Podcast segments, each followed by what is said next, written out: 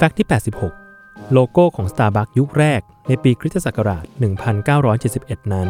เป็นรูปนางเงือกสองหาง หรือ Norse Siren เปลือยอก ตามตำนานเทพปกรณัม Norse แถบสแกนดิเนเวีย เพื่อให้นึกถึงการผจญภัยในทะเล